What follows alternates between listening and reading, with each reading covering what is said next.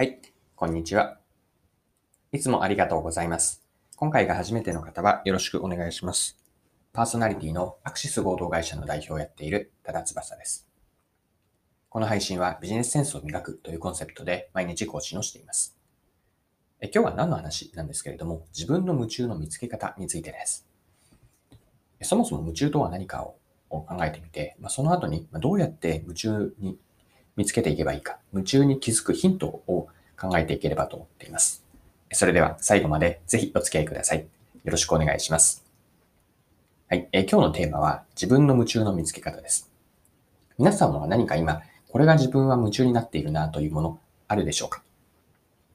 そもそもじゃあ夢中とは何かについてまずは考えてみましょう。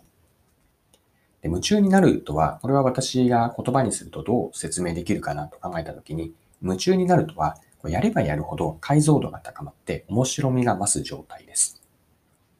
もう一度繰り返すと、夢中になるとは、やればやるほど解像度が高まり、面白みが増す状態。これを私は夢中になっている状況だなと捉えました。こう高い解像度で、まあ、人よりという感じですかね。高い解像度ですごく細かく物事が見えていて、分かっている。そして、ここからが大事だと思っているんですけれども、やればやるほど、深みが増していって、それに自分は面白いと感じていくんです。まあ、従って夢中になるということがあるように、飽きずに面白くやり続けるんです。で、この背後には今言った2つ、高い解像度とやればやるほど、それが面白みになっていく状態。これが夢中というふうに捉えました。で、このように夢中になるというのは、こう人よりも見えていない世界までが見えているんですよね。誰に言われなくても自分の内側のこう湧いてくるようなモチベーションから取り組めています。まあ、自分にとって、うんと、まあ、見えてしまっていたということもあるかもしれないですね。まあ、やらずにはいられない状況です。これが夢中なん、夢中だと思いました。で、やればやるほど、こう、どんどん解像度が高まっていく。あたかもこう、望遠鏡からあの、顕微鏡に変わっていくように、遠くのものがあったんだけれども、やればやるほど近くになってきていって、どんどん細かく見ていって、解像度が高まって、そのプロセスがすごく面白いんですよね。例えば、お仕事で夢中になるケースもそうかもしれないし、えー、趣味で取り組まれているもの、もっと昔に遡って、え、大学時代、高校時代、子供の時に夢中にあったことを思い返してみると、え、このようにどんどんハマっていって、面白くなっていたものが夢中かなと思います。いかがでしょうか？こう夢中というのを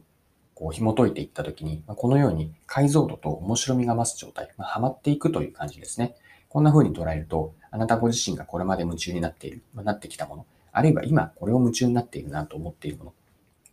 こうあるんじゃないでしょうか。で私の場合は、例えばこのうんと配信をしているんですけれども、これはやればやるほど、うん自分のなんて言うんですかね、課題というか、あここがうまく話せていないなとか、こがうまく、表現できていないというのがどんどん分かって、まあ、それが全く嫌なものではなくて、こう奥が深いな、面白いなと思っているので、もしかすると今ここで話をして考えながら思っていたんですけれども、この音声配信のコンテンツを作っているというのは自分にとって夢中になっていることかなと感じました。はい。では、ここまでの内容ですね。夢中とは何かを考えてみました。で、ここからはじゃあそこからさらに、えっ、と、掘り下げて、どうやって自分の夢中に気づけばいいか。夢中に気づくヒントを考えてみましょう。で、整理をしてみると3つあるなと思いました。1つ目が、えっ、と、やればやるほどさらに面白くなっていたことは何かです。これは今まで見たことの内容からですね。こう過去を振り返ったときに、あるいは今を思い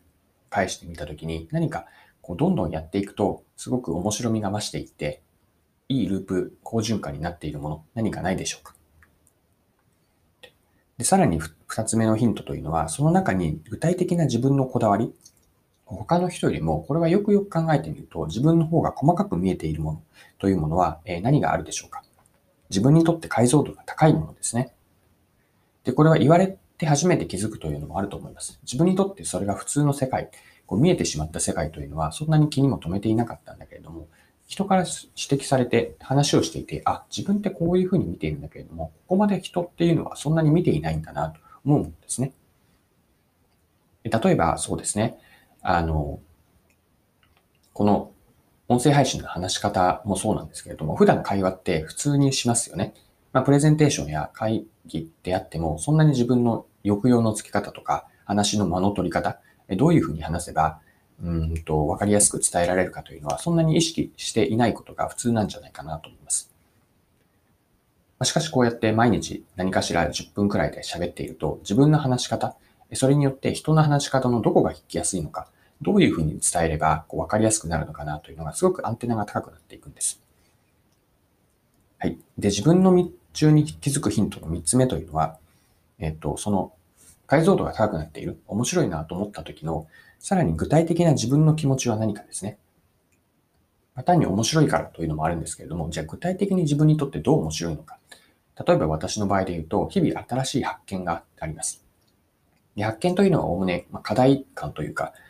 えっ、と、ここをこうしなきゃいけないというのをやることがどんどん見えてくる感じです。まあ、ゲームに例えるならば、えっ、と、そうですね。あの、スーパーマリオのゲームで例えてみると、最初に1の1の面をクリアして、クリアしてよかったなと思ったら、次にまだ1の2の面が出てくる。1の3、1の4といったように、どんどんクリアするごとに次のステージが現れる感じです。でこの時の挑戦というのが面白いんですよね。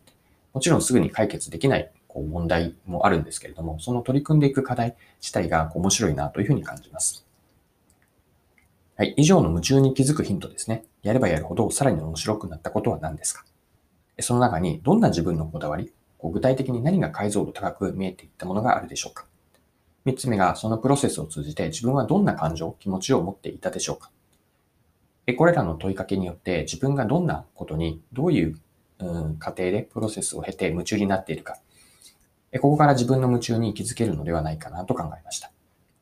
皆さんの夢中は何でしょうか？